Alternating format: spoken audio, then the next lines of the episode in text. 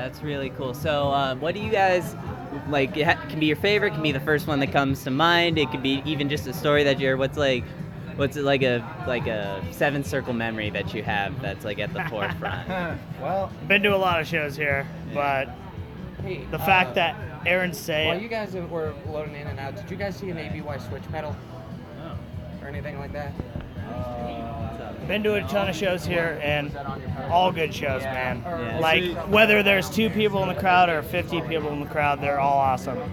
But what sticks out in my mind, Aaron Say let Dyke Eye Jew, the surf punk band, come play here and light all their instruments on fire, have the crowd lift them on their fucking shoulders, and fucking turn this place into a zoo. It's, it's the craziest fucking show I've ever seen here, and so like the cool. most like oh, yeah. inspiring, where you're just like, damn dude, this can only happen here and places where they let insane shit like this happen. Yeah, that's cool. And what about for you? Anything that sticks out? Uh, well, yeah, we we played a show here. Uh, it was the first show that we got like a, pit, a real pit going, and yeah, people were slamming. Just the Zilog, energy, yeah. yeah, with Doctor Zilog, and uh, it was just so much fun. Like, it was the first time that ever happened for me, oh, so yeah. it's just really inspiring to go awesome. through that. Yeah.